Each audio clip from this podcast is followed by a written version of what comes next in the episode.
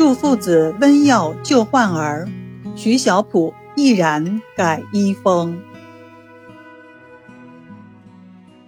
徐小普是上海的儿科名医，以韩良派著名，而且他与祝卫局是莫逆之交。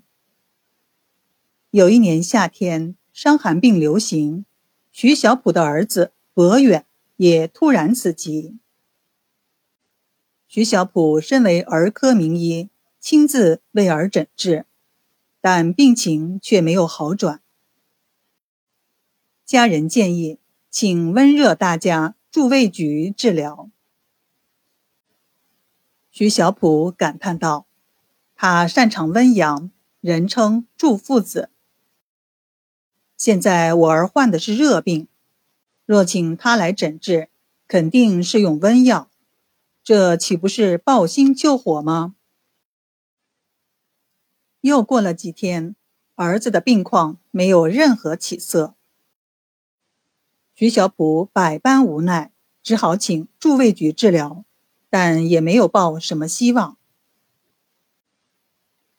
驻卫局来到徐府，看过患儿以后，不出所料，提笔第一位主要就是父子。徐小普的心里七上八下，万念俱灰。他转身进入卧房躺下，似乎在等待不幸的消息。朱卫举镇定自如，全身心投入。他亲自给孩子煎药、喂药，守候病榻，通宵达旦。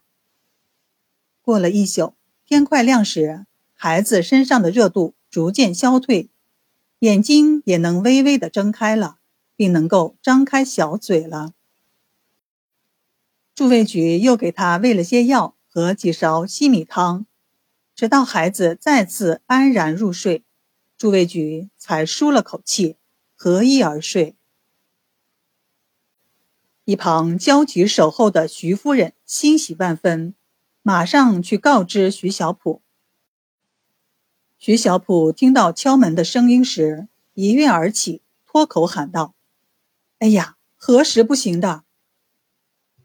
打开门后，却见夫人满脸喜色，毫不惊慌。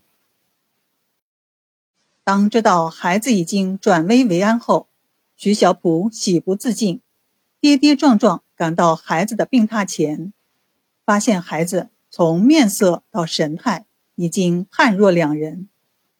他口中喊道：“奇迹，奇迹！”回头再看助卫局，已经安然入梦。徐小普顿时热泪盈眶，由衷的感激。等孩子完全康复以后，徐小普便让家人把儿科专家的招牌摘了下来，说道：“我连自己的孩子都看不好。”怎么能说是儿科专家呢？我要拜助卫局为师，苦学三年，学成以后再开业行医不迟。于是他亲自上门去拜师。助卫局劝道：“我们是莫逆之交，各有所长，也各有片面之见。你的医名世人皆知，还不耻下问，令我钦佩。”如果你对我祝父子有兴趣的话，今后我们彼此切磋，相互取长补短。蒙你垂青，令公子学医，我一定倾囊相授，绝不辜负徐兄的厚望。后来，徐小普的两个儿子仲才、博远都传承父业，并做了驻卫局的高徒。且均有建树，而歌名医徐小普也从此医风一变，由寒凉派转为了温热派。